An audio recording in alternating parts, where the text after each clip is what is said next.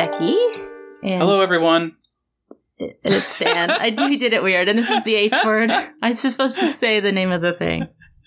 Should we start again? No, this is the H, this is the H word, and we're fucking fucked up right now. Yeah, what's up, dudes? We're fucked up. Um, I don't want to speak for you. I'm all over the Uh, place. How are you? You're all over the place. Um, I'm good. I just listened to our last episode, which came out uh very recently. Yep. Um, and Brandon Ash-Mohammed was as charming as ever. Um, and so were you. And I just, I just this morning uh noticed that he has launched his comedy album for pre-order. Yep. and it just it made me so happy because I think it's maybe my favorite comedy album title I've ever heard. Uh, Capricornication. It's just it's just incredible.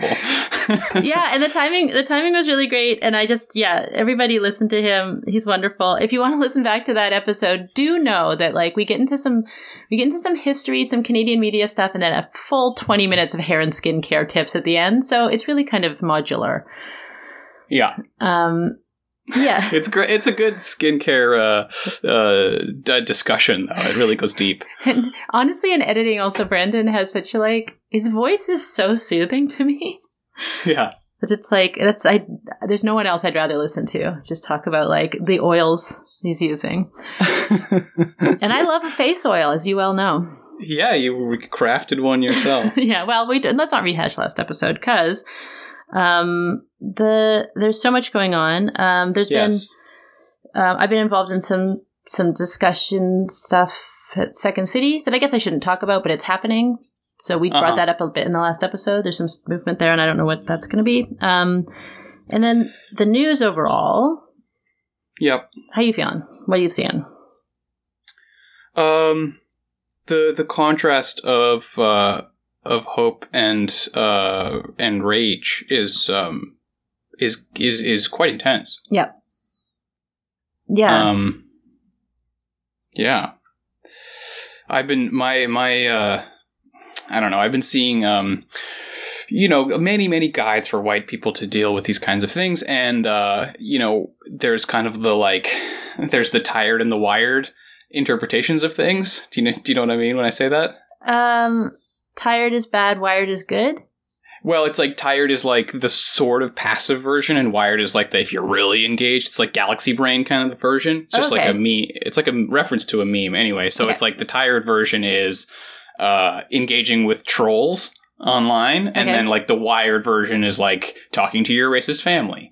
Uh, and so I'm still in the tired, like I'm still in the tired place. I'm just Right. like going. I'm just like uh, really trying to maintain a. Uh, sympathetic discussion to like the racist people that I'm friends with on Facebook that I have not deleted specifically because they're racist. Um, and trying to be like, okay, I'm trying to like push them as far as I can without them like unfriending me. Because then you Uh, lose access. Yeah, but that's an then I lose interesting. access. That's an interesting little trap because maybe you lose access and then they have to sit with those thoughts, and then two years later they realize. I don't know. yeah, I mean, we don't have two years, but I know. I, uh, uh, I know what you mean. Well- I've thought many times about letting them sit in their own feelings. and letting them delete you and like feel the rage and then see if there's a Yeah. reckoning. The see, And I, I- and I- yeah, and on. I've directly addressed that. I've said like, you know, I'm not unfriending you because I want this discussion, and so it sort of puts the ball in their court of like, if you're going to unfriend me, then you're you're entrenching your own racism essentially. right. Well, I I don't know if I'm tired or wired. I my family is so dead that I can't have those conversations. right? You There- mean literally? Yeah, literally, they're dead. Um, Yeah. There's a couple people out there that I could reach out to, and some I can't get into, but um, let's say for medical reasons, I wouldn't have this discussion, and um, or psychiatric reasons, and uh, so I've. I don't I don't know that I've been doing that much calling out, but uh, the thought I've had regarding social media that's really changed, and this is such a small thing given how big and horrifying the news is, but is that I had this. So I, on Facebook, I had unfollowed everybody and I would just go on there to post about shows. And then I was like, that's now I'm really feeling how that's very selfish. I mean, I guess I knew it was. But the problem was like the feed was just so jumbled with junk I didn't want. So I've been actively like re-adding people. So also if I'm liking your posts, know that I haven't had time to actively do this. So I'm following like 25 people now. So you're the only people I follow. Um, and, uh, and on Twitter, I've also actively gone out to like find voices that I hadn't been listening to before. Cause I had this weird rule where I, and I thought this was normal and okay, where I was like, well, only on Facebook, I will only friend people I've met, but like, just cause they have like personal access to me. But on Twitter, I also sort of was doing that where it's like, well, if I already have a relationship with you, I'll follow you on Twitter. Like this is sort of a friend group. And then I Yeah. realized like, I know, but it was for me just like a, it, it was some sort of line in the sand that I realized is extremely problematic. Like it reminds me of, I had this problem with the society in Vancouver in the 90s when I left, which was that the social structure of my world was built around house parties. Hmm. You don't meet strangers at house parties. You do- Uh, you do, but very few. but uh, but someone brings them.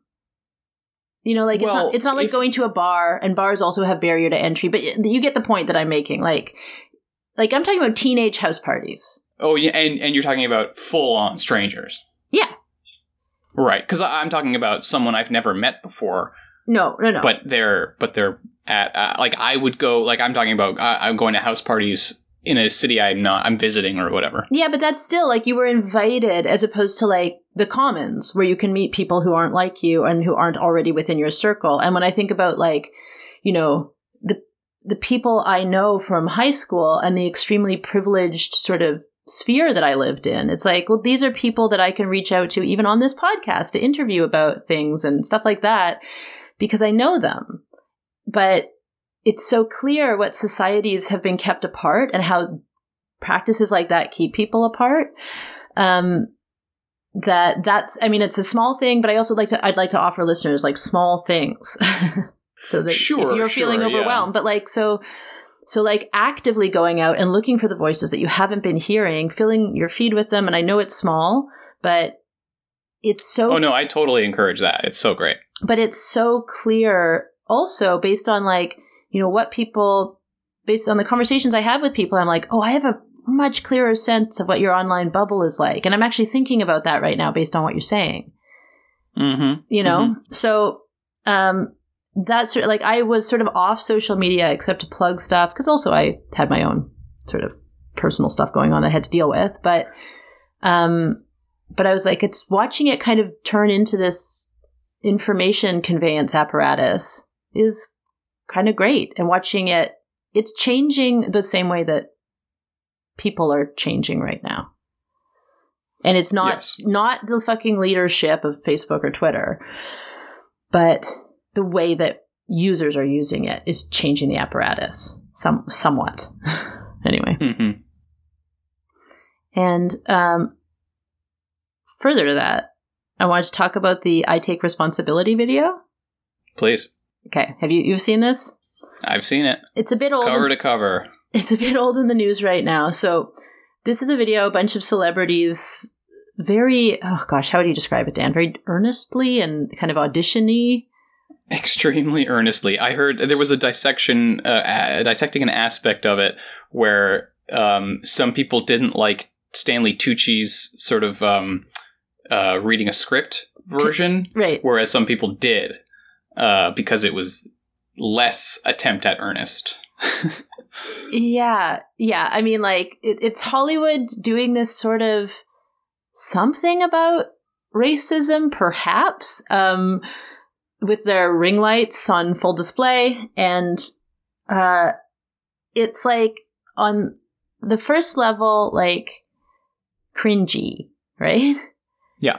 Um, like that Imagine video, but uh it's also and th- these are not my thoughts i did some reading and there's a deep dive that we'll post about sort of what it actually means it's more insidious than that because this is like white celebrity using its platform to make statements that are vague and never mention black lives matter never mention any of the names of the people who died never call for the cops who killed breonna taylor to be arrested and and and and, and it's very much um, centering on the these white narratives.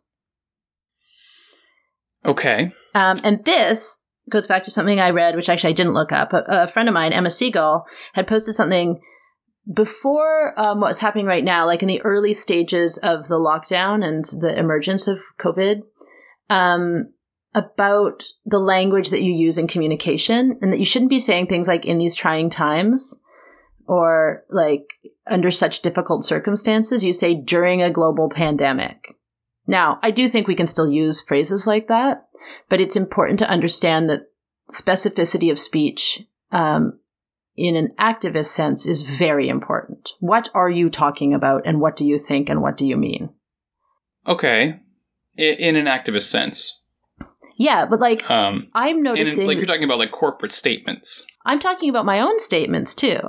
This, Okay. this is what I've been thinking about. Of like, I know that in comedy and in writing and in art, we use like you know vaguer terms, but I'm realizing over the past couple weeks that there are people I know who very much haven't understood the point I was making ever. Because um you Because jokes can be taken two ways. let, you let them off the hook or whatever by not being specific. Yeah, because and I know that it's a it's a huge challenge to try to still be funny and be specific. Um but I'm just like looking back on stuff where I'm like if I'm losing followers, how did they think that I didn't already agree with this stuff? And then you realize like oh, ironic and subtler and vaguer jokes can be taken multiple ways. I remember that at Second City, making a joke that I thought was a pure feminist joke, and I was like, oh, these dudes are just taking it the other way. Like saying, like, Right, be- like, okay. say, like making a statement on stage, like being like, "Well, as a woman, everyone knows I'm hysterical," and guys going like, "Yeah." Uh huh. Uh huh. so, okay.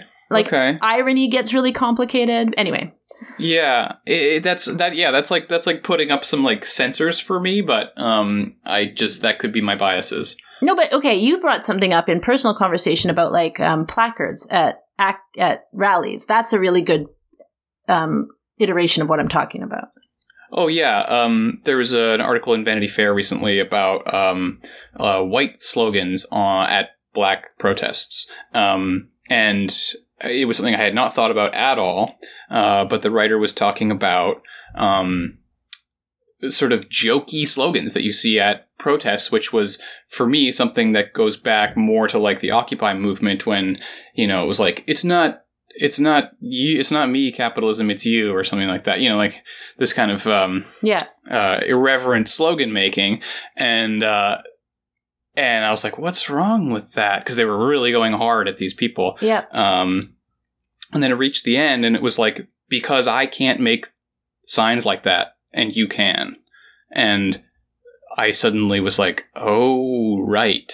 I I just hadn't thought that there was this kind of like ease with which white people can engage in this uh, uh, that is kind of like when you joke about it, you sort of allow yourself the opportunity to be one foot in.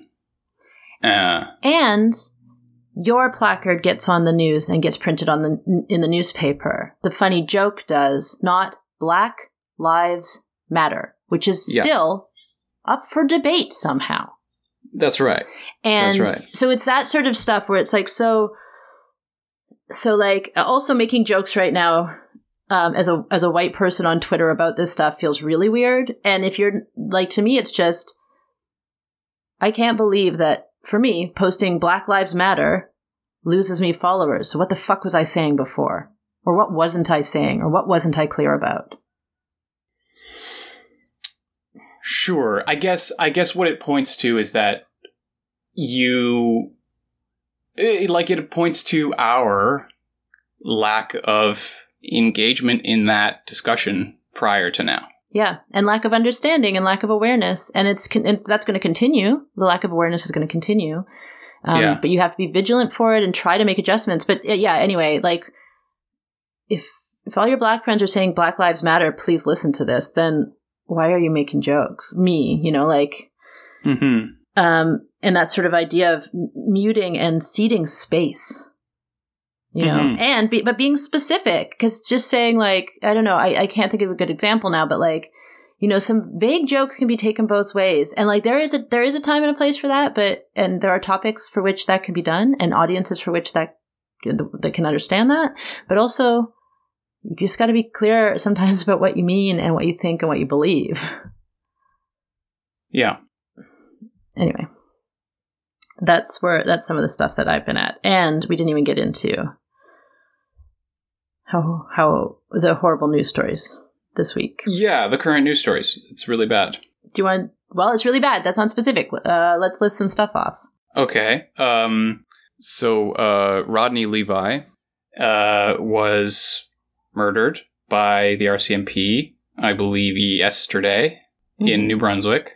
Um uh call for a man with a knife uh which is a week after um I believe her name is Chantel Moore uh was killed uh was murdered uh, after a wellness check, and she was also holding a knife. Both indigenous, both murdered by RCMP.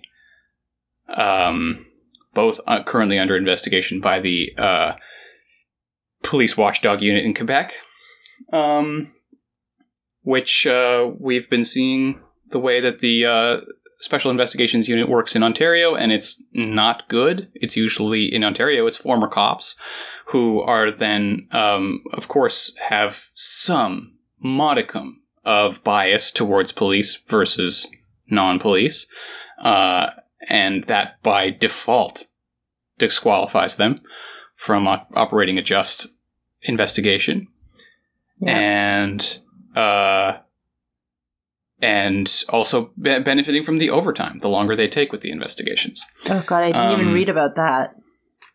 Yeah, this was uh, Jackie Pirico. I don't know if her story's gone by now, but she's been she's been calling the SIU quite a bit in Ontario, and she has a great little uh, video that she made um, revealing her findings, and it's quite telling. the the The officer was very like uh, kind of folksy with her, and was like, "Hey, I'll be honest with you. All these people calling and asking what I'm doing, I got a week. I got a week extra overtime just for that." Oh my gosh. Yeah, it's wild.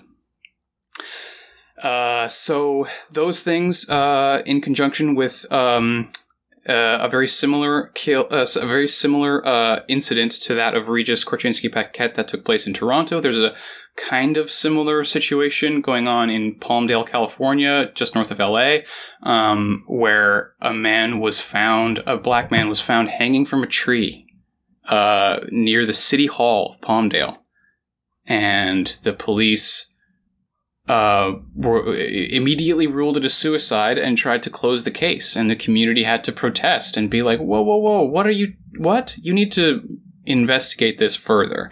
And there was a protest a few hours ago before recording this at the sheriff's office in Palmdale. Um, they claimed that there was no security footage, and uh, Twitter users are going out and pointing to security cam potential security cameras that are like, "This is pointed at the tree. This Yeah. is pointed at the tree. Can we get this footage?" Um, so uh, you know, and this is this was kind of similar to the Regis uh, case in Toronto, where they immediately ruled it a suicide and tried to make that okay for the community, and the family of Regis was immediately on social media saying, no, no, no, absolutely not. This Yeah. needs to be investigated because we have a claim to the opposite, not just, not just we don't know what happened. We believe that something else happened, something very specific. We believe that she was killed. Yeah. Uh, so it's all happening. Yeah. And it it feels really uncomfortable to talk about specifics. It feels in a way like they're not my stories to tell in a way. But listening Yeah, to the it feels like I'm gonna feels like I'm gonna get it wrong. Yeah, but but listening to the the other notion of the alternative is erasure, Yeah, then it's important to think about that. It's hard.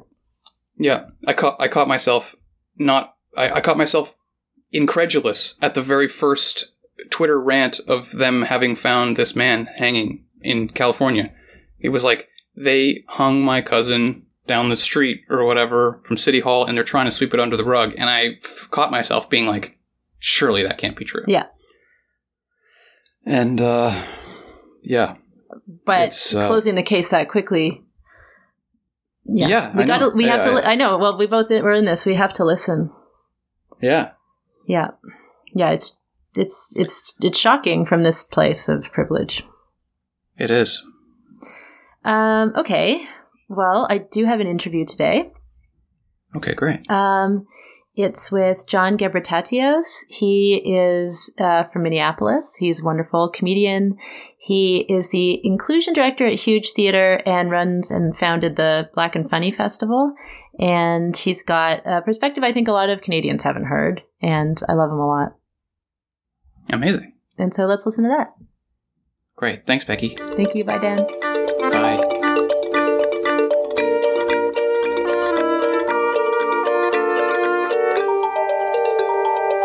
Um, hey, everybody, it's Becky. I'm back, and I'm very pleased to have on the line with me, all the way from Minneapolis, Minnesota, it's John Gebretatose. Hi. Hi, John. How are you? uh, you know, before the, um, I don't know. I guess I'm. Hmm, me and Elsie Bruno, we joke and we say, if you set aside institutional systemic racism and police brutality and all that stuff, I'm doing great. I like honestly, every year I keep on climbing up. Life is wonderful. But when you add in the other things, no, I'm not okay. I am not okay. no. That's a really, Uh. I think that's a really pointed way to put it.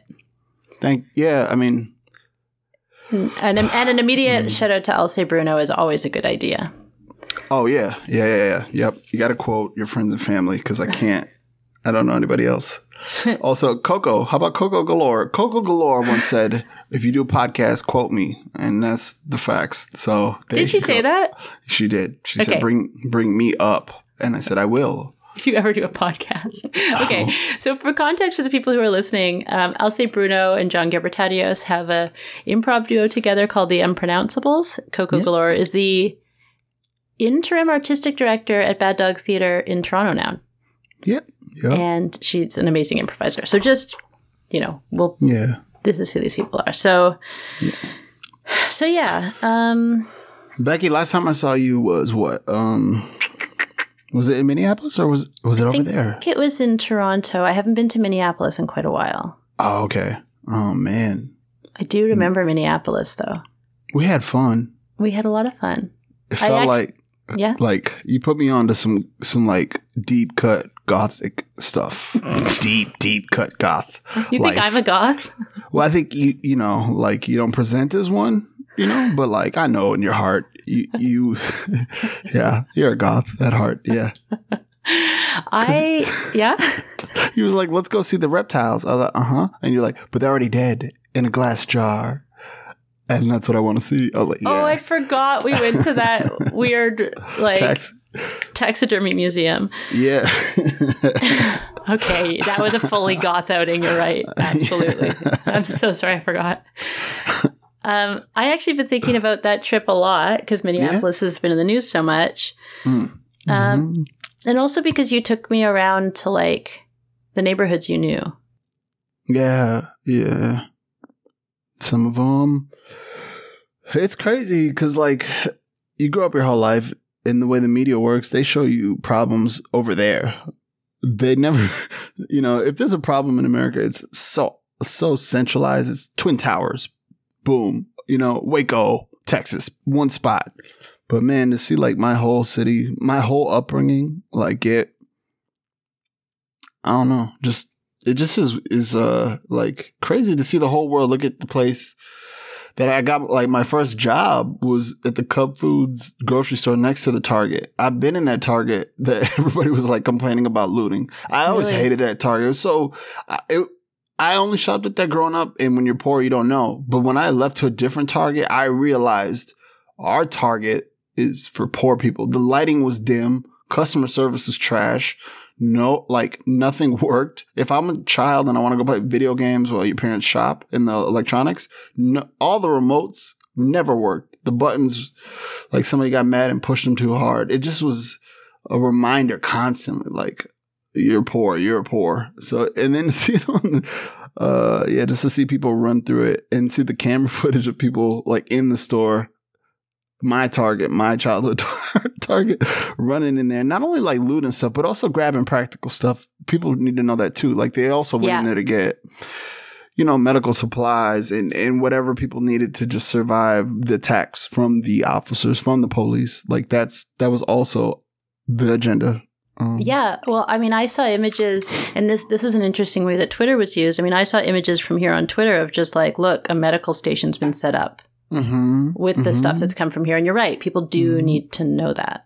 Yeah, yeah. Um, and it's it's important to also note that like everything has been so peaceful, and, and, like it's a, a trend all over America. It's the same sort of like setup: peaceful protest. Peop- people are just like on their knees doing whatever they got to do to voice their opinion. Then out of nowhere, for whatever reason, some officer gets the clearance to quote unquote light them up, gas, something. Um, and then uh, you know, and then for whatever reason, uh, they thought that, like, I guess they thought we were just gonna comply. No, we can't. No, um, it just doesn't make sense. Like ever, ever. How could how could people who protect you also, I don't get away with murdering you? And then follow up question: What did the people do to deserve that kind of treatment? What and specifically, what did black and brown folks ever do to deserve that treatment ever in history? In history, if you look at like black and brown folks, there's not this. This is not like a revenge thing. What, there's no reason for this ever. It's just it's like systemic, and we know it, and uh, it it just feels like sometimes you've been uh, checkmate. And you know the game is over, and you just stand still, and all you can do is buy time. I don't believe that. I have hope and I know things will get better, but sometimes it just feels that way. Yeah. Um, are you feeling kind of all of that right now, Hmm. or what are you no, feeling? I feel like I feel like yeah, I guess I am feeling all that. I'm feeling I feel charged. I also feel like I'm coming off of like a 5-day uh depressed thing or or I just I don't know. I don't know. Every day is just like with COVID time was already weird, but when you are in that other space, it's just I don't I don't even know. All you can think about is like his knee was on that man's neck. It just keeps replaying.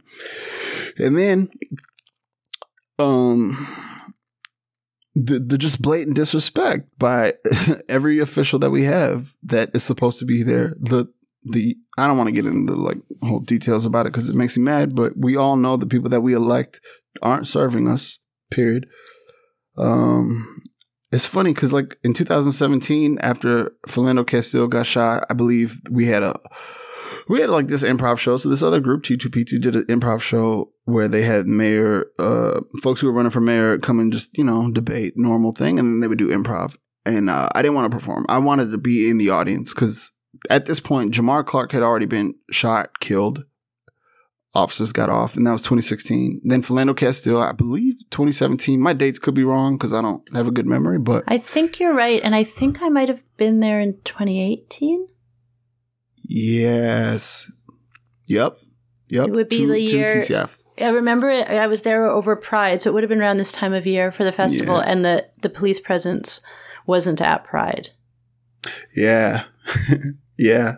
So yeah. Yeah. anyway, Um, it's it, so there I was, and the whole time the show's been going on about like an hour and some change, and the host asked the you know the folks questions, but nobody was asking the question that was important to me, and for some reason wasn't important to everyone else. Like, why is this not a high priority? I don't care about like you know how we're gonna like fund the city by getting these like contracts to get new buildings and like all that sort. I don't give a fuck about that. I nobody should, and I was just, I was uh that was the turning point for me personally because there I was, and then I just asked the question, and it's on tape too. I asked the question as a black man right here. Why should I vote for y'all? Why, like, tell me why I should care about what you're saying.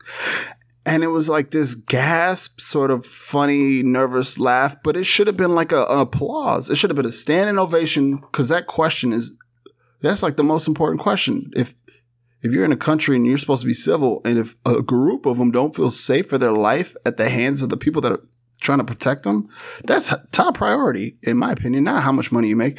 These are things that people obviously know, but as an individual in that moment, like Nekima Levy Pounds, who's running for mayor, she's a black woman, she's a civil rights attorney, she's been on the front lines from day one, and she had a lot of votes. But Minnesota Nice, this like pass like the passive aggressive Minnesota nice liberal thing is so dangerous. It's so fucking dangerous. It's the reason why like it's the reason why Jacob Fry got elected or whatever his name is. Fry, Frey, I don't know. He's like Yeah.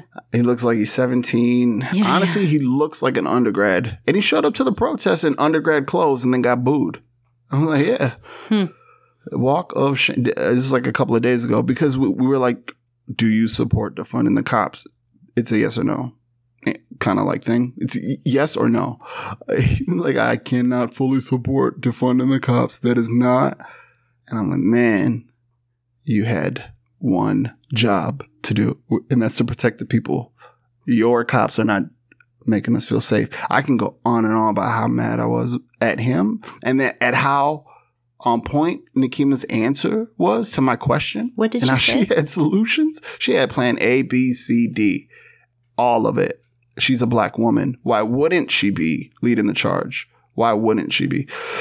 And everybody else did the the the thing that the this like Minnesota nice, this like you know liberal like you know thing where it's like, "Mm, well, I, I can't speak to these issues, and uh, I would I would definitely find somebody that would be you know adequate enough to kind of you know person of color to educate and inform. And it's like, yep, that like that's the answer we're gonna use for this like this year. Next year, what's the answer? It, it just is not gonna change. And then it all boils down, right? Like it just keeps on taxing us, black and brown folks. So then we go to jail, the prisons make money. There's there's no way out. It's constant like act of racism turns into their profit over and over again. And then blatantly murdering us. So yeah, we lit that like police pre- the third precinct on fire. Yes, they did that. Yeah. It isn't I don't condone it. I don't care like to have an opinion on whether it's right or wrong, but it happened for a reason. And the, why it happened, that's the question people need to to really dig into. What would make people want to burn down the precinct? We don't do that to the fire station. We love our firefighters. We love them. Yeah. I'm sorry, I'm on a rant. You don't apologize at all. you do not owe me or anyone any apologies about that opinion. You're right. You're right. You're right. I take it back. I drank some uh, Korean ginseng and I'm hot. Let's go. I also shouldn't be telling you what to do, but you know what? That but that police station, I, you know what? yeah, How much change and positive change has come out of that? burning so much. Just yeah, it's Mm. the the movement that's happening. These actions. This is more change than I've seen in a week in Yeah. very, very ever maybe Ever is correct. Ever is correct because they've been playing that same game. That precinct, the officers there, I have a history of being harassed, beat up by that same officers who came out of that precinct. Like that whole thing is like, yeah, this is not overnight. This is not like white boys hockey team won and they wanted to light shit up. This is not that. This is years of just, just constantly being told you ain't shit. And then we're seeking justice when really we should be feeling like we need revenge. yeah. Nobody, nobody, like if it was the other way around, there's no way in hell it would just be justice. Like they would want our necks and then want to ruin our neck, like be revenge and some. And that's the part that I'm trying to like understand that this has to be organized and we got to get, we just got to be diligent. We can't let up and it has to be focused. And we know that there's many, many, many tactics in place to kind of suppress and, and, you know, hold people down. Just because there's four cops in prison right now about to be charged means nothing. Mhm. It, it means nothing. Um, even if the four get locked up and tried, that's great. That's justice for George. But there's so many others with the same story. I can't tell you, Becky, man, like just like even trying to come up with this comedy, it's like, yeah, you want to do comedy? Great, follow your dreams. But that means how are you going to get to the theaters? How do you get to the open mics? Well, you got to drive sometimes. Or if you take a bus, hopefully you got enough money. If you don't, a a bus cop will ask me why I don't have a dollar seventy five ticket, and I gotta say I'm poor, and the system oppresses me, and, and he's supposed to go, I get it. Carry along. No, they don't give a fuck. And then I get a ticket or go to jail, and now I'm in the system and I'm trying to chase my dream, but I can't. And so, like, even like on a personal, personal level, I drove for so many years without insurance because I just was like, fuck it. I went all in, and it, was, wasn't smart, but uh, but that's what people have to do sometimes. Like, I gotta get to work, but I can't afford my insurance payment because whatever. Uh, meanwhile, Yeah. I'm learning that when when um when some white parents die, they have actual money aside or insurance or whatever. That's like generational wealth type of thing. Like that, like that to me is new. And I'm 37. Like it's Yeah. not new, new, but like the idea of it being generational and how owning a home and how you can find other ways to play, you know, your systems that are already there or like have a life insurance, but you don't got to die and you can still take a loan out. All these things to get ahead. No one's ever talked to me about it. Not even just casually. Like, hey, how's your latte? You want to talk about life insurance? Never in my life. But if I look over in other areas, this is common knowledge. Yeah. And I'm like, that's that says everything I needed to hear. Because somebody's profiting off of it, off of one group not knowing. Um, Absolutely. the uh, uh, smell in the city is probably like most cities that were on fire that, for that week. It's it's crazy. It just every block is different. And you were out tonight. you just got home. Yeah, yeah, yeah. Have you been- have you been out every night? No, no, no, no. I, I won't. I won't last because I get mad. Um, so I need to take nights off. I got to do other things too that is still kind of related. It's all related in some way, form, or fashion. It's always been related. Um, but no, I don't go over it. No. And when I do protest, I love to do the protests that are in the rich neighborhoods. So there's the, the, you know, the, the, I forgot his name right now, but the police chief, no, not the police chief, the union, no, no, the guy that was supposed to try, the attorney general. He Uh-huh. was supposed to, but then we got Keith Ellison on the case before. I think the attorney general, that's whose house we went to, way out in the like Linden Hills, and it's like this neighborhood that's just dripping in wealth, and uh, that's that feels like where that's where we need to be loud. I feel like if we're gonna burn shit, why they don't, you know, they're gonna be fine. Why why don't we loot their target? But whatever. That's a, that's maybe chapter two in this thing. um, do you want to talk about your family story at all? I think people listening to this Oh. would really not know a story of yours from Minneapolis. yeah. Um. It's up to you. Obviously. Yeah, yeah, yeah. Uh, no, I'm a um, first generation. I came as a tiny baby from Eritrea. My parents are both Eritrean. Eritrea is a country in the north northeast. It's the Horn of Africa. It's the it's the Horn of Africa because we fuck shit up. Um, Somalia is there. It's just you know, but uh, there was a 30 year civil war between Ethiopia and Eritrea. And Eritrea, the country that I'm from, we won our independence after 30 years. My parents' generation did. So, um, you know, and the, the size difference is amazing. Uh, it doesn't get talked about as much as it should. It's kind of like, it's kind of more epic than like Avengers. Honestly, the odds are stacked against Eritrea. Yeah. It's the size of Indiana. No other country backed us, really, really. And if they did, they didn't have much. So the only strategy that we had was to know the land. We had, you know, uh, knowledge of what the fuck they were doing because Ethiopia, I don't think had like as clear of a strategy. And I think they were tied to Russia. So there was that extra politics happening that kind of gave us a little advantage while they were waiting on Russia to whatever, whatever. Anyways, the, but the big, big takeaway is Eritrea has nine tribes. It's 50% also, it's 50% Muslim, 50% Christian. I think there's some also, uh, there's also some, uh, Sephardic Jews, I think, small percentage. I don't Oh know. yeah, there's a few in Ethiopia, so hmm there's yeah. some there's something going on there. Yeah. But the main takeaway was if we were going to win, we had to like unite, like commit, Re- put your religious stuff aside. you all of that in your tribal differences. Some of y'all are nomadic. Some of y'all, you know, post up and you live in huts, and some of you have condos. Yeah. We're all one, and that's how it had to work. And it would not have worked if if everybody did not like. Yeah, some people derailed from it, but the majority of the country still to this day, it's there's a really really um profound level of unity. It's the first country that's been COVID free. Really? Yeah, yeah. I didn't know that. Yeah, so I'm coming from a place where there's rich history in um, hope and and having vision, having an understanding of yourself and community, and and like just really being about it. Like, um, yep, yeah. Like my mother's got schizophrenia, so I never got those lessons from her, but it's in her. Like she can she can go to war if she has to. And my dad, he was a soldier. He served. And then everybody here, like when he came to Minnesota mm, in 1984, he was the first Eritrean to own a cab.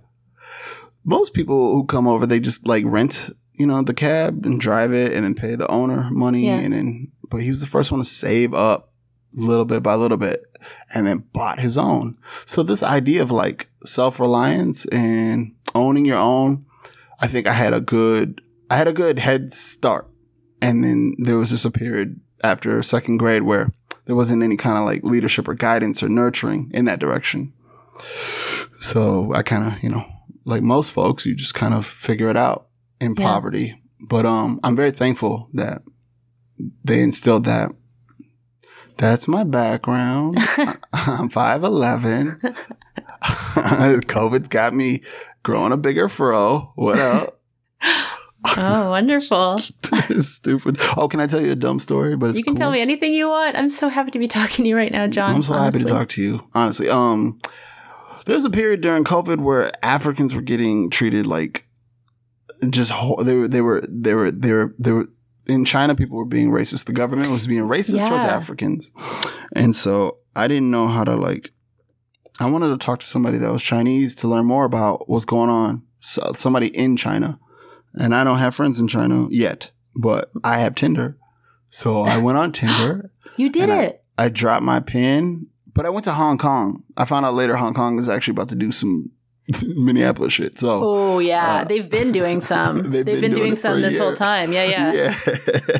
Actually, we got a, we got our game from them. I, think. Yeah, Yeah, you saw Um, some like they were sharing videos and yeah. The the Yeah. umbrella tricks, all these other cone on the, the parking gas. cones. Yeah. Yeah. Hong Kong, I fuck with Hong Kong, and and then when I dropped my pin, immediately started matching with women who were on the same page. We have the same intentions. I, my intentions was to go on there and meet somebody and talk about what's really going on, like what's up with the people of China, not the government, because I know what they're about. But she wanted to go on to Tinder and tell everybody she disagrees with the government. What makes a person jump on Tinder who already is in China have to go on Tinder to talk about it? So that let me know a lot of, about like the level of control that the government has over the people and the lack of education they have uh, surrounding people who immigrant who are Yeah. immigrants to your country. They don't have a history of that. So this is all, you know, they're they're freaking out. And then uh, last piece was that they have a Chinese 4chan, and I was like, wow, Oh, you sh- you know better, but you don't. You nobody don't. knows better. Yeah. So that that was I'm very thankful for that because I, I was she gave me a little bit of hope talking to that woman. She was like, "No, fuck that." Also, they're just jealous because black guys have bigger dicks. I was like, "What? what?" oh I no. didn't I didn't see that coming at all. But I mean, I guess that's a universal that's a universal like I don't know thing to like hate black people, black men or black penis carrying people. Very well put. Black penis carrying people. We're working out our terminology. yeah, yeah. Um, Well, I, I invited you. I kind of gave you an open invitation to talk a while ago. Why do you want? Why do you want to talk tonight? Why? Like, I um what happened what happened was um I was depressed all last week so it wouldn't have you know my I just needed to weather that storm. And Yeah. then when I felt un, like when I felt like I had a understanding why I will I want to talk to you on this then I'm fired up. I want to go on any and every podcast or whatever I can do right now and tell everybody that the mission is for everyone who is um who who works in whatever industry I, the mission is for you to a question why you do not have black people leading those industries your job whatever it may be Yep. look around and ask and then you got to ask is there a way that i can assist that? Of course there is but you need to really and then and then if, the third question is if you can't i need to know why. You, you know you should probably figure out why why you, you can't. You probably haven't thought about it enough. You're probably afraid of the answer which is you you're afraid of you know the oppressed group having power because like they say some people are afraid that we are going to do to you what you did to us. Yeah. we- that is that is a legit fear but it is not founded in any facts also No. we do not benefit off of being racist the oppressed group does not have any sort of financial gain from holding other people down i can't lock you up becky and then make money off of it I, there's no there's no system in place for that you know Yeah. Yeah. It's very scary to see that kind of rhetoric online. Yeah, yeah. And it's and it's um and that's what I wanna I want and I'm very proud of Coco, like stepping up, Oh. taking a leadership role at Bad Dog. And Yeah. then we have folks in Atlanta, there's a brother out there who's an artistic director. I'm forgetting the name. John have a- Carr. John Carr, thank you. Thank you, John Carr.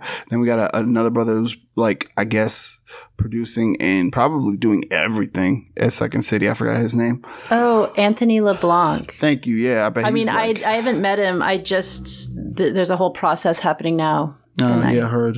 That I bet is- nobody's met him because he's been working his ass off. I guarantee it. Yeah. Second City put him right to work the minute he got hired. I can see that happening. Yeah. Because well, if a black Chicago person and messes Toronto. up, oh messes yeah. up. Sorry. What? Because if a black person messes up, you know, that means you're fired forever. You don't get mess ups. You know what I mean? So I'm sure he's been working his ass off, him individually. But then, what were you saying? Chicago is, oh yeah. Oh, just Toronto and Chicago like are very the the at the second city they don't talk very much and it's and Mhm. and LA and I've heard a lot of stories this past week they're very very Mhm. disturbing and I was Yeah.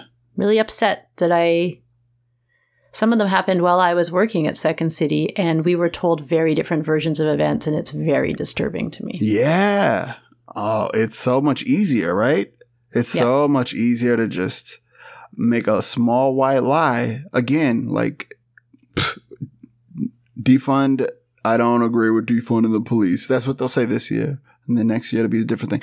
I mean, you know, it should be a surprise to you, Becky. Obviously, like you're a leader in the community, so if like shit that is wrong happens around you, I I presume that you are at the very least you're going to be curious because it may be an unknown situation, and your gut you may know it's wrong, and then you will do what you and like from what I gather from you, you'll do what you got to do to educate yourself, and then you have your own way of operating, and you learn, and you bring everybody you bring everybody in whether they want to or not on, on your learning journey. But I, I applaud you for being brave to want to, you know, uh, go that step. The, the, the, the fact that you are a person that says, Hey, I've been wrong before. Um, you don't just stop there though, Becky. Like you go, I am wrong. I am sorry. I have learned. And then it hurts. Yes. But you continue to show up though. That's the difference. I've seen so many people do that same deal and then disappear. And I'm like, well, now, now you're just going to keep that same energy to a different area. Just because yeah. you left our scene doesn't mean you've, you know. Well, don't you can also one can also um and I've made mistakes this week and I've hurt people's feelings this week and I Of course you have. feel bad about it obviously, Yeah. but I've also Yeah. watched people disappear into their privilege in a way that I also find extremely disturbing. And I'm sure I'm also doing it in ways that I don't perceive, but like Yeah. it's really hard to watch people do it on purpose. Yeah. And the question is, why are they doing that? Because if you ask them point blank, do they agree? Do they condone the acts of the police? Their answer is going to be no. And then if you ask, well, why aren't you doing anything?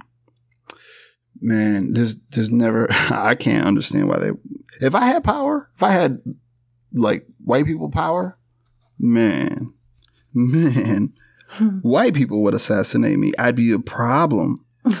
But I also understand how conditioning can work, and I also understand how convenient it is. Louis C.K. still drops comedy albums. Yep. The the level of uh like uh, I don't know what the what is it called like arrogance. It's astronomical.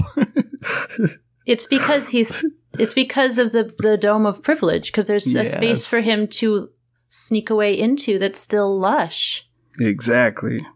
Yeah. Yeah. And it is. It's lush. He can tour. He can make money. He just has to sort of go somewhere else. Why is there anywhere else that's okay? Yeah, yeah. He got a second chance when other people never even got a first. I don't How even think he got happen? a second chance. I, I think it's hmm. privilege. It's just he always oh, yeah. had more and none of that space went away. Oh yeah, no, I'm well aware. I, I know you're aware. I'm not. And know, what's funny is that his father, I think, was like from Mexico and was Jewish. something. I don't know. You know, like Something. that on to like add to it. Like I just feel like nigga, you know better. Why are you pretending as if you didn't grow up in a multi like language home? I don't know. He bugs me, but you're right. It's this whole covering. Everybody's in this cozy blanket of privilege. I can't. I cannot. I will not. And the thing is, it just keeps on people. It keeps making people like more successful because you know the rule. You know, in office settings, don't speak up, don't Yep. raise questions. That's how you get ahead, and it's true. Yep. That's man. If the Me Too movement, if if we could get Black Lives Matter like the Me Too movement, Well, except let me say this, John. yeah, Brett Kavanaugh became a Supreme Court justice after the Me Too movement. Uh, yeah, no, no, no. I mean the, the like the amount of organization that it had. Yeah. I'm not saying that we got a long way to go. I'm just We so do. scared because it's Yeah. so what's happening right now is so powerful, and I just don't. I just don't want it. Yeah, I the don't want it internet is what I mean. Here's what I'm saying: white Yeah. women who are for Me Too were all about it. There was a small percentage that didn't speak up, right? But if you're Yeah. a woman, you spoke up, and if you're white, you spoke the hell up. Now it's like, where is that same energy? Mhm. That's really what I'm trying to say to the silent folks. And also, like, I guess some of them need to really do some deep soul searching. I don't know what, how deep you need to soul search, but okay. yeah, yeah. It's crazy. I really started thinking about investing and trying to get a home back in Eritrea and just, you know, like, what what would it be like to have a, a home out there? Just What'd because what'd you find? it's possible. People do it all the time, but like that mindset never really occurred to me until now. Like maybe a future in America is not for me. Maybe it isn't. Maybe I value myself way too much and I can't be in a system that doesn't. hmm You just can't. I can't. And it boy, like, and break that down to Second City too, right? Like, people got demands out there on on these comedy theaters that are black and brown folks because you see it all the time, Becky. Like, black culture gets appropriated, it gets turned into, it gets monetized, Yep. and then credit never lands on the folks who created it. And so, like, these people take classes at Second City, they like work their ass off, but do they get cast on the main stage? Maybe, but a lot of them don't and they're just as talented, if not more, and they can speak to the issues that are really happening in Toronto, Chicago, LA, because they are black and brown, and that's where a lot of you know uh, our folks are affected. So satire and comedy is highly needed. So to have a arrogance to be like, mm, we are the we are the brand that has covered satire over the news. We cover how ill this world is. Casting, oh no, we're gonna stick with our typical four or five. You know, yeah, we're just gonna stick with that. That'll be fine. Yeah. Yeah. It's, that's absurd. But like, that's just a sm- on a small level. Even on TikTok, this silly app. Yeah, black people doing all these dances, creative as fuck. And then, you know, a little white girl comes by, innocently takes the dance. She's got 55 million followers now. And it took forever for people to like tell her to please credit the black people that made those dances, please. And it's also weird to see just the the desire to like her stuff more. It's Elvis all over again. Yeah, Little girls on. TikTok. I didn't even think of. I'm not on TikTok because I'm. You should be. I know I'm old and out of it. You should be. You know why I like it? Because at least I can see how people are saying things on Twitter and Facebook. I don't know what they're saying. How they say it plays a role for me sometimes. So it's fun to watch people say the things like in their inflections, whatever. I don't care for the dancing, but I like it when people like have a hot take or whatever, or like what you know, or do a dance like uh without enthusiasm, but are talking about like real shit. and so they'll just be dancing and they're like, Did you know that the percentage of people incarcerated da da da da, da and doing these dances? Um, I have a, I just have an actual local question to ask you, if you don't mind. Um yeah, go ahead. Um, how do you feel about like we're seeing this news right now about um, action taken against the police and the city council vote in Minneapolis, and it's being circulated as a very hopeful story in the circles that I'm in. How do you feel about that? nope. Again, we cannot let up. I want to feel hopeful. Here's what I feel hopeful about. We Yeah. burnt the precinct down. I'm hopeful that, like, as a result, because not because we burnt shit and we stole shit. I'm upset. Like, my neighborhood is fucked up a little bit. Like, I'm Mm. hopeful that people spoke up, like, and put their foot down. That gave me hope. Uh, You know, the city council people, we still have politics as usual. We cannot let up. We have to find creative ways to override all this, all these things, because he who, what is stratification? The definition: he who controls the gold controls the people, something like that. I don't know. I don't know either, but it, that stuck with me in sociology. I was like, wow, okay. That sounds so- right. If yeah, if you got all the power, you're gonna just keep the power. You can just rewrite shit. So I got hope from the burning of the building. This is nice. It's a nice like thing to say, like, yeah, we're gonna all band together to defund things. But we all know that for every action there's a reaction, there's a counter move. You know, we know that that happens. So I'm just waiting for the next counter, and then we can't. This is gonna be a marathon. It has to be. Otherwise, it would be weird if overnight things just all of a sudden, you know, started to dismantle. Like people have to sit back and imagine what what does it mean to have a police officer come to your house with a specific skill set. We have to imagine wh- how this is going to work. We have no frame uh, to like work off. I mean, maybe we do, but nothing I know of. You know what I mean? Like this is that gives me hope, but it's also a lot of work. A lot of work. Yeah. Uh, like um like I couldn't understand um your fears, you know, like walking down the street as a woman. It's fucking horrible because you have to you have to be on red alert all the time. I don't know that fear to that degree, but I have a different kind of fear to that Yeah. degree. And it's you nobody should live like that. That's not how you're supposed to live in this life. Yeah. And then if you want safety and the people that should be organized to be able to kind of control some folks who are out of order, you don't trust them. Then it's like, wow, uh, how do you, how does anybody want to be a part of this society? I'm not trying to be bleak, but I'm just trying to raise these points, you know, for people that are like, but what about blue lives matter and all lives? And what about the rioting? For those people, I don't have anything to say to you uh, to like sell you on it. And I honestly have not had a conversation with a person that believes otherwise. Yeah. But um, but I just asked them. Then are they going to join in on the work of reimagining this future, regardless of how they feel about anything? Are they down to really like reform these things? Are they really? That's my question. Yeah. Or does reform just mean put it off until maybe it can be forgotten? right? Yeah. Yeah. Exactly. Yeah, Yeah. it feels a bit coded. Yeah. yeah. It's very obvious. And it's just like another day of, well, we'll just wait for the next bus, y'all. hmm Another one will come. Yeah. And we don't have to wait anymore. Yeah. And what I love is the whole world got in on it. That gave me hope. What? Did you seeing statues fall into rivers? what? Yes. Yeah. I was, and that felt like so left field and unexpected. Like, what, what, what's happening in Bristol? yeah. I oh man, Becky, I haven't caught up because you know, as we get to meet friends from around the world, we're very privileged in that regard. Yeah. To get the text messages of pictures of people in uh, uh somewhere in Ireland, Dublin or something like I don't know, to like London and then other people in Amsterdam had five thousand.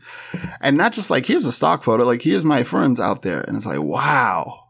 Yep. That's crazy.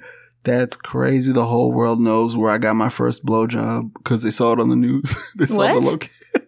no, uh, the like my whole neighborhood was on display. That, Oh, that I see. me. I see. Okay, I got my timelines a bit mixed up. yeah, no, no, no. I, I uh, got dyslexic the way I threw it out there. No. yeah, it was crazy to have the world actually like because when you travel, you share where you're from, maybe a photo or two, but nobody goes, "Oh, I know, I know about your Target." Not. I know. And in Toronto, holy shit, that woman fell off the. br- No, they killed that woman. I know. They straight up murdered a woman, and then who's gonna try the cops and win? Nobody. I mean, you could try, but Yeah, uh, that's another situation where it's. Um, I, I absolutely echo your statement of we cannot let up. yeah. You know.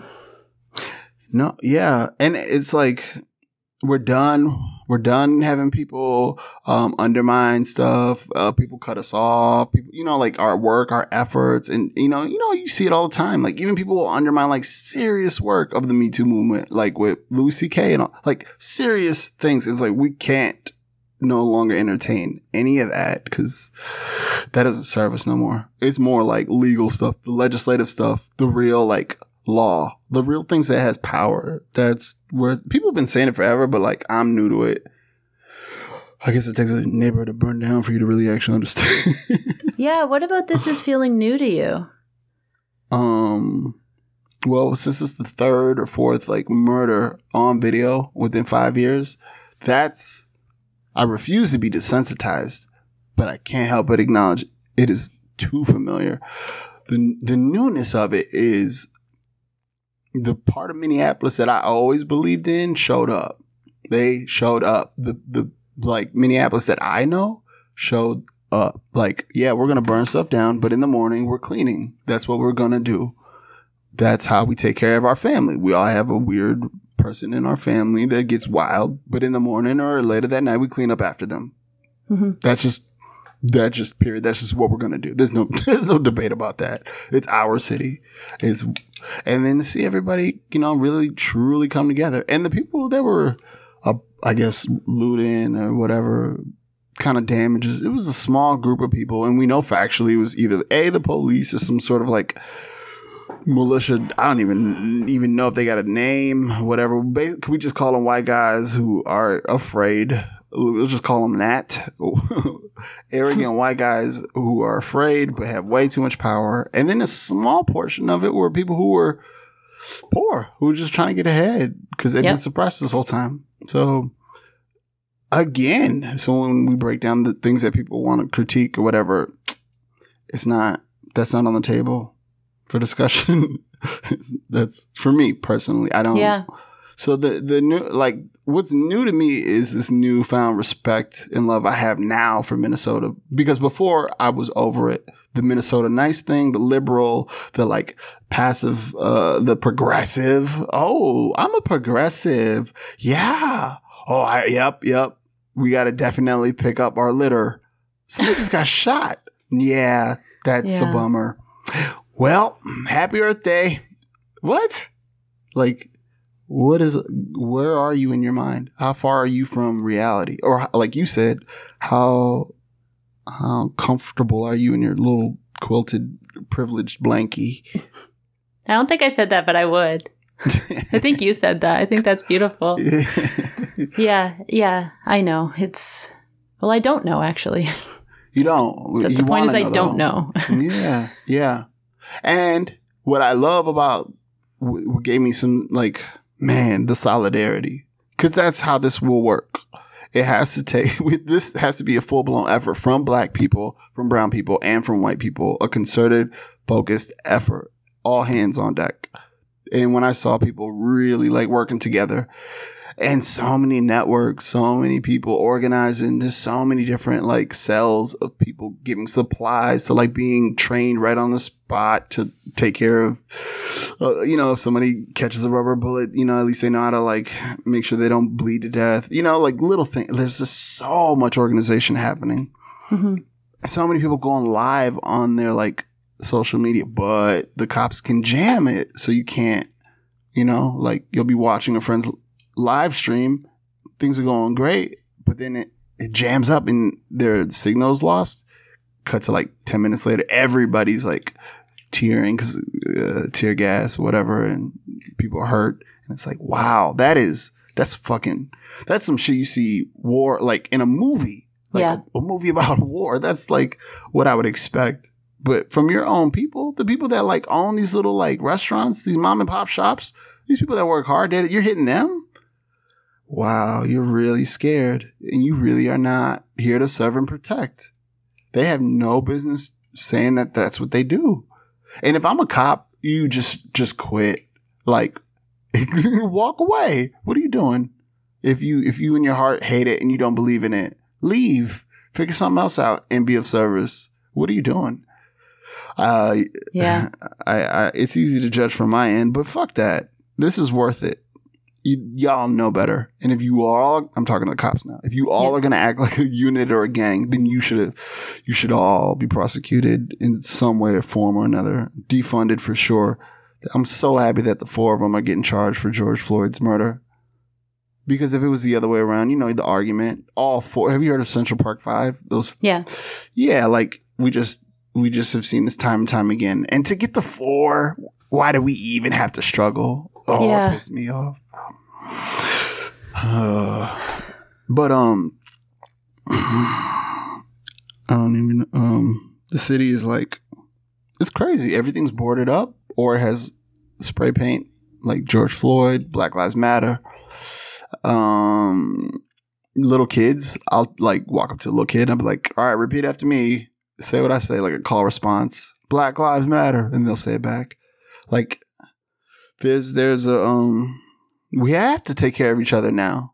Because they are literally attacking us and not the police, these white boys who are scared. So we have people protecting our neighborhoods literally every night on rooftops with guns. Can you imagine that? Checking people's IDs when they pull into their neighborhood No. and not on some gang stuff, but because they need to protect their family.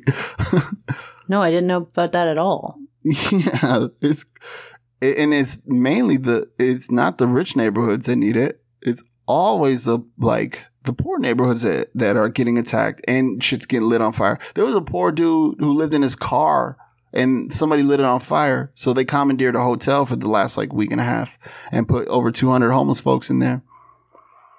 Can you imagine that? Who commandeered the hotel? Um, I don't. Mm, give me a second. I can look it up. Some some brave group. Um, Like a community group, not like a yeah, yeah, yeah. not the city or not. No, no, this is us citizens. Uh, mainly, probably that dude who was like homeless, homeless because his car broke. Uh, his car burned down. Um, I can't type in talk. But regardless, say for Yeah. instance, like if you're sitting in Toronto or somewhere and you're sending your money into the relief funds, this is the sort of stuff that it's being used for. Yeah, yeah. Like this is an important message to understand, I think, for anyone who Mm-hmm. and I'm sorry to even tell you how many people like this I've had contact with, John, who don't Mhm. want to donate or think the money will be used somehow dumb. Yeah. If you are listening, please hear what John just said. Yeah, honestly, like it is really easy to to vet any of these like fun, like fun foundations that are nonprofits. You can easily vet them; they're legit. There's a there's a few there's a whole bunch. uh, When you uh, post this, I'll give you the links, Becky. You can post Yes, it with the please. episode.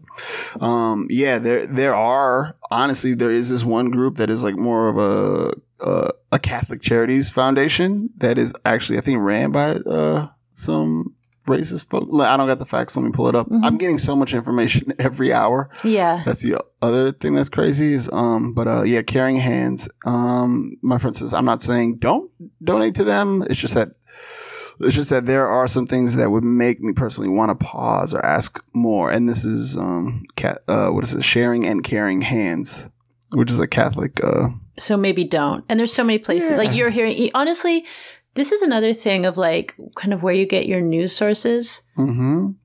So like here, for instance, I didn't go to protest this weekend Mm-hmm. because um, when I checked online, Black Lives Matter Toronto and um, another man who I don't know if you've heard of, Canadian Desmond Cole, both said Black Lives Matter said we're not associated with this, and he said this feels fishy.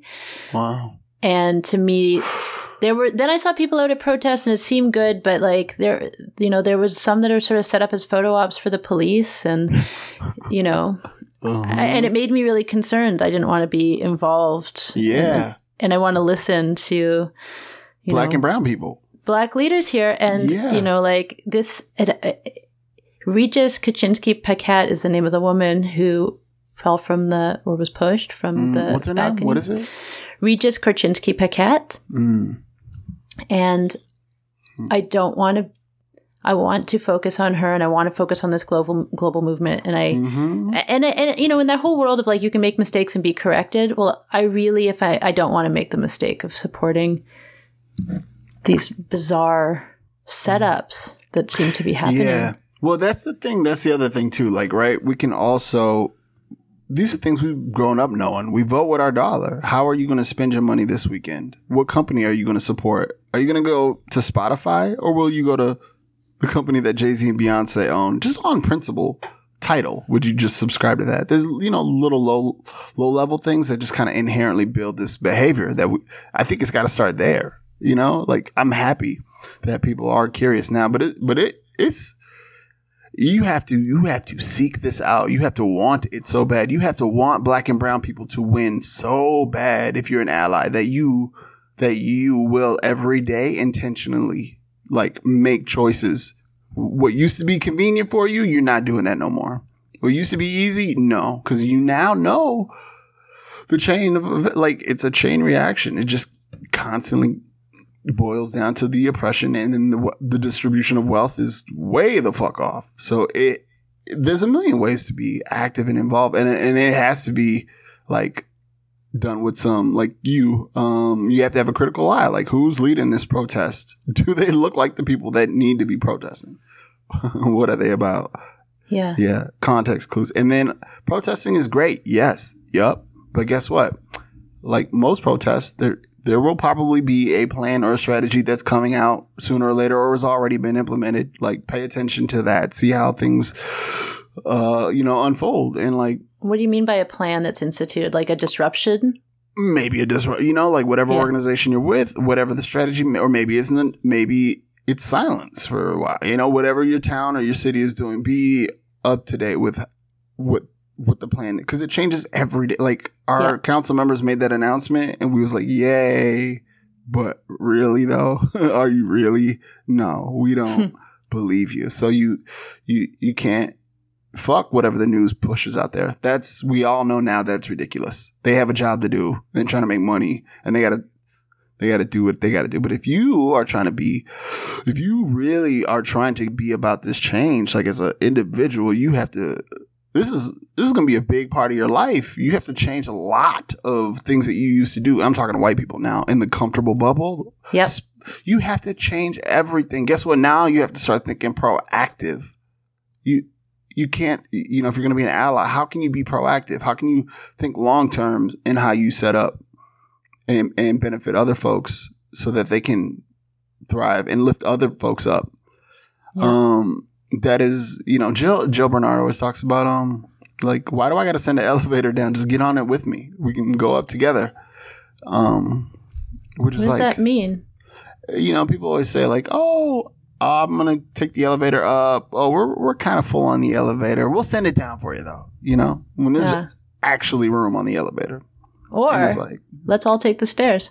or let's all take the stairs, right? Yeah, Um, I mean, you know, like fight the fight, feel self reliant, burn Yeah. some calories, feel that burn. do what you need to do. No shame in it, but do it together and holding each other up. That can be normal. It doesn't have to be what it's been, which is me versus you. And, you know, yeah, it's really the end of the world for some people. But for others, maybe it's the beginning. If that How do you feel? I'm hopeful in that this is the apocalypse for every white man and every Karen that hated my guts and oppressed me. I feel like it's their apocalypse and it's over. It's over for them and they better figure it out quick. Uh, cause I don't love cancel culture, but I also understand the purpose of it, hmm right? I understand its power and if, fuck it, if that sometimes that's the only thing you can do. That's all, all you can do. So for those- some folks, yeah, go ahead. Those people for whom it's the apocalypse, it doesn't have to be. No, it does not. Because if you No. change, you don't have to be canceled. Exactly. Yeah. And the funny part is when you help others, you also win. That's like a fundamental thing about humanity. We all know this. If I lift you up, you know, you, you lift me up, we all look good. That's just how it works. You ask the tribe, how are the women doing? I don't know. It's like an old Kenyan thing. You know, you want to make sure the people who, you know, I guess just are not, uh, not normally held up or, or or like will have it easy. Make sure they have it easy. Just make it easy for people that Yeah. don't have it the way you do, and don't look for nothing in return. Stop that, Yeah. man. That's that's wild. When did everybody want to be Santa Claus? That's crazy. Santa Claus. Yeah, you don't get a gold star for this and stop waiting for it. yeah, and, yeah, and you only do it once a year. Knock it off. Stop. um. Good yeah. point. I, oh, oh, and Amsterdam did away with uh, the blackface Pete, whatever. oh, Black Peter, I think? Yeah. Yeah. Did they? I can't believe how someone's going to do it again. I Yeah. they, they won't listen, but Yeah. And it feels like when you get a cell phone, you know how you're just like, cool, I know what plan I'm going to get. And they go, oh, this comes with unlimited minutes in, or unlimited text, you know? And you're like, yeah, I know. It's been that way for a long time. Nobody pays for texts. So when the when I hear the governor or like the we're doing away with blackface or like the governor here was like we are going to char we are going to launch an investigation on any sort of police brutality here in Minneapolis. Yeah, how about that? We're like, duh. That's comes with the package. When we burned the, the precinct down, that is expected. You you're supposed to look into all of that. I don't have patience for the stuff that is just expected. That is just normal. yeah. Yeah. uh, I, I it creeps me out. I don't like it when our governor does a big ass setup, or when he talks about how Jay Z called him in the middle of the night. What? Yeah, like, Jay Z called me, not the rapper, but the father and the husband. I was like, What? Stop talking. Stop talking and please stop. And Jay Z called and basically just told the governor, like, what we're all saying, like, convict the four people, charge them, put them in prison. You know what you have to do. And the governor was like, ah, blah, blah, blah, blah, blah. Yeah. Why does Jay Z have to call him to say that? Power, money. I know, but I just Yeah. I know. oh, I did not see that. You know, right? Right? So it's incredibly sad. It's incredibly violent out here. It's, you know, it's, it's sickening. We should all be disgusted. Really, really. We should all be disgusted about whatever system we subscribe to as a government, as a law. We should be disgusted in officials and leaders and ourselves for allowing it. I'm glad, again, we burnt that precinct. I want to grab the audio clip where the woman was like, third precinct has been compromised. Um, John, ev- for every one of these episodes, I normally come up with a title for the episode. yeah. I want, I think I want you to come up with a title for this episode. Oh, shit. Well, I think, you know, my advertising mind would say, well, what's going to draw people in? Minneapolis Burning would be a great title. That's Okay. going to be a hook. A hook.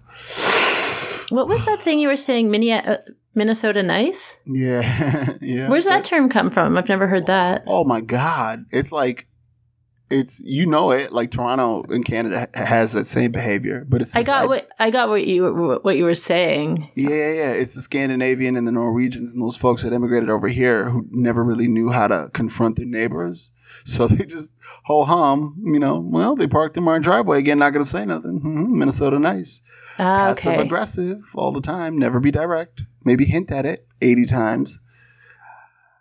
That's uh that's in the culture that we have. So when when people immigrate here, white people actively oppress those black people that move into a neighborhood in a very very like diabolic psychological way. Like they don't they don't just like burn a cross on your lawn. Like they will just do, you know, just like ignore you, dismiss you if they protest. They'll do it in large numbers, no explanation. This is like the history of Minnesota. But like Yeah.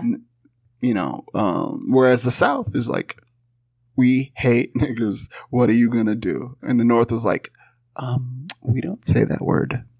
We are afraid of our neighborhood being. Yeah, we just Um, we just very quietly, very politely bake pies and systemically yeah, like exactly. drain every single possible avenue of hope or betterment yes, yeah, to, to the best of our ability. Anyway, sometimes people succeed, but we yeah. you know, and good for them, good for them. But yeah, And they're brought up in a system where the school system teaches them that they need to get an A to feel good about themselves. So then they're gonna do it real well. They're gonna be the best at it. they're gonna do it to the T. Um, John, yeah. you're a, you're a genius. I don't know. I don't know. I'm um I'm I am very happy to feel like everything I don't know. I guess I wouldn't say that. Here's what I'm I'll say this. I feel proud of the people that are evolving, you know, because we're all running our own marathon. I'm proud of you, whoever you are who's trying and it's scary. I'm proud of the people that have to lose friends and family members because Mhm. they are standing for something that they believe in. Um, while at the same time holding space and love for those friends and family like that, you can do that.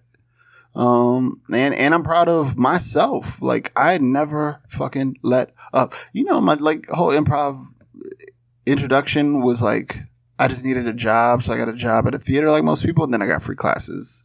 Most black people just do stand up. We don't really do improv for the statistically, if you look at the comedy numbers. Yeah.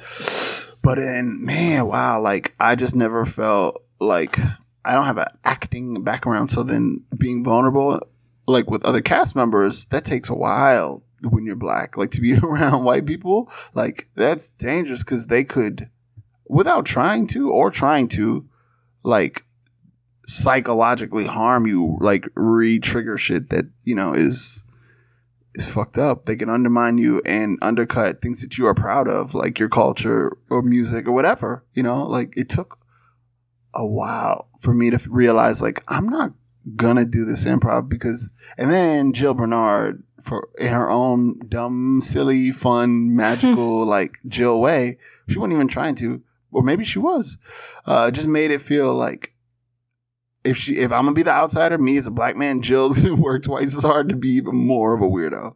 and so I only fucked with Jill. I only whatever for a while, and that gave me um that gave me a sense of like it gave me my footing. I was able to you know to be like, well, some people have a certain style. That's not mine. I have a different style, and that's okay.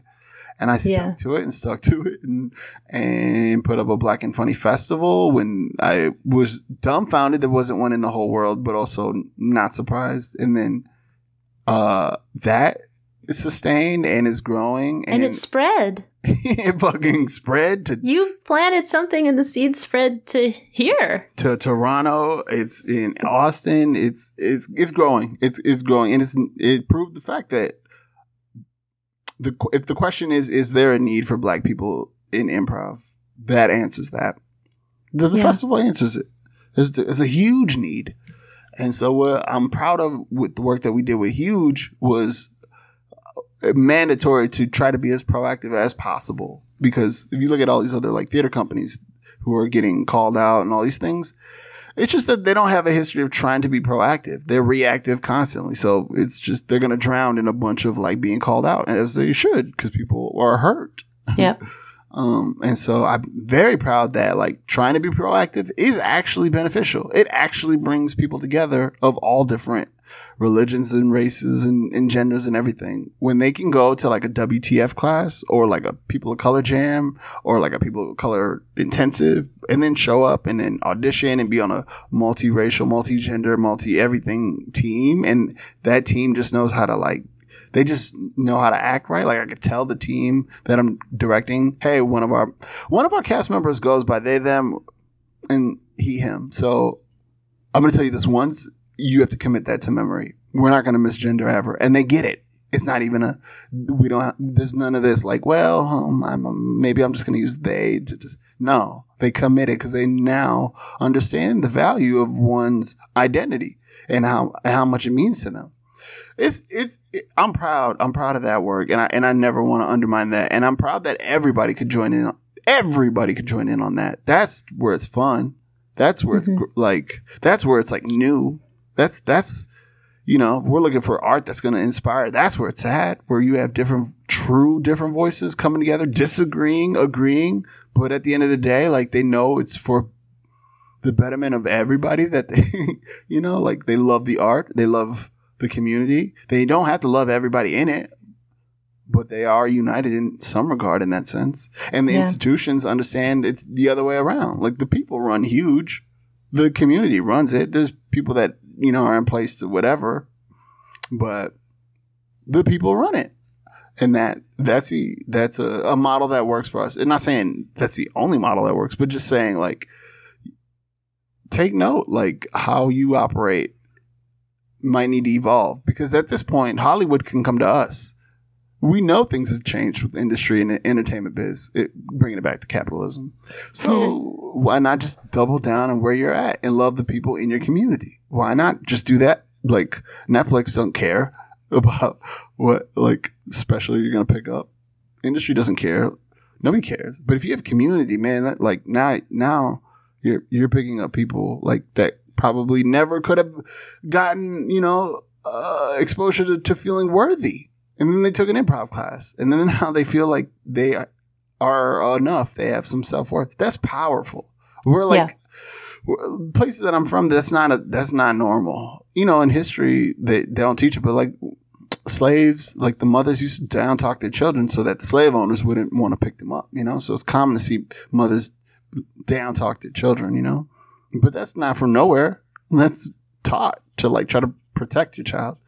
So why not double down in your community and try to uplift them each as best you can and educate them? Because that's the goal: is love and understanding. Period. There's no other goal on earth. I'm convinced. If it's ruling and dominating and hurting and killing, then then I don't believe in it. How about that? And you got to kill me because I don't agree. How about that? Okay, how about I don't kill you? no, not you. Not I know. Um, and Fun. You, I want to say thank you to you, and I also want to say, um, I, I'm gonna uh, give you a challenge to Yes. continue to do this podcast, but go on a run, go on a tear, and seeing if you can get as many black and brown voices because John told you to.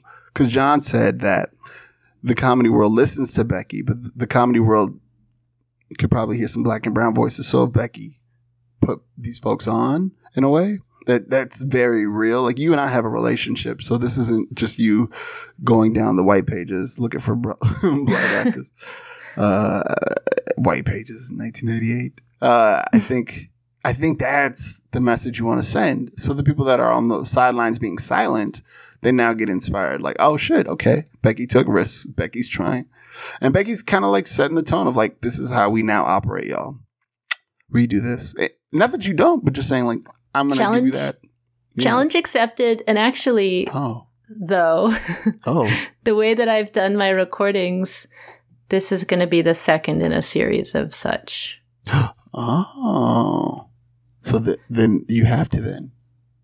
Yeah, I'm going to keep going. And thank you for that too. Because it can also feel weird and uncomfortable to approach people during this time. hmm hmm It's hard. It's hard. Speaking to my fellow white people now, like, yeah. make the mistakes. You'll end up having a wonderful conversation potentially with John Gebretatose and getting to share it with people. Becky, and it's, huge. Tatios. Oh, Tatios. Yeah. Was I saying? I didn't want to correct you earlier because I was like, you know what what? did I say? you said Tatios. And you know what? Tatios. It's a lazy way to say your T's. That's what Thank- it is. I get Thank it. Thank you. Gebretatose. you said it. You just said it like I don't know, like you're from Baltimore. John Givatatios. Um, yeah, I'm really, I'm, I'm really happy. I'm not gonna lie. Like most black people would be apprehensive and curious. Like, what? Why, Becky? Are you asking me to be on a podcast? My city's on fire. Becky, what the fuck? not now. Becky, read the room. But I understand.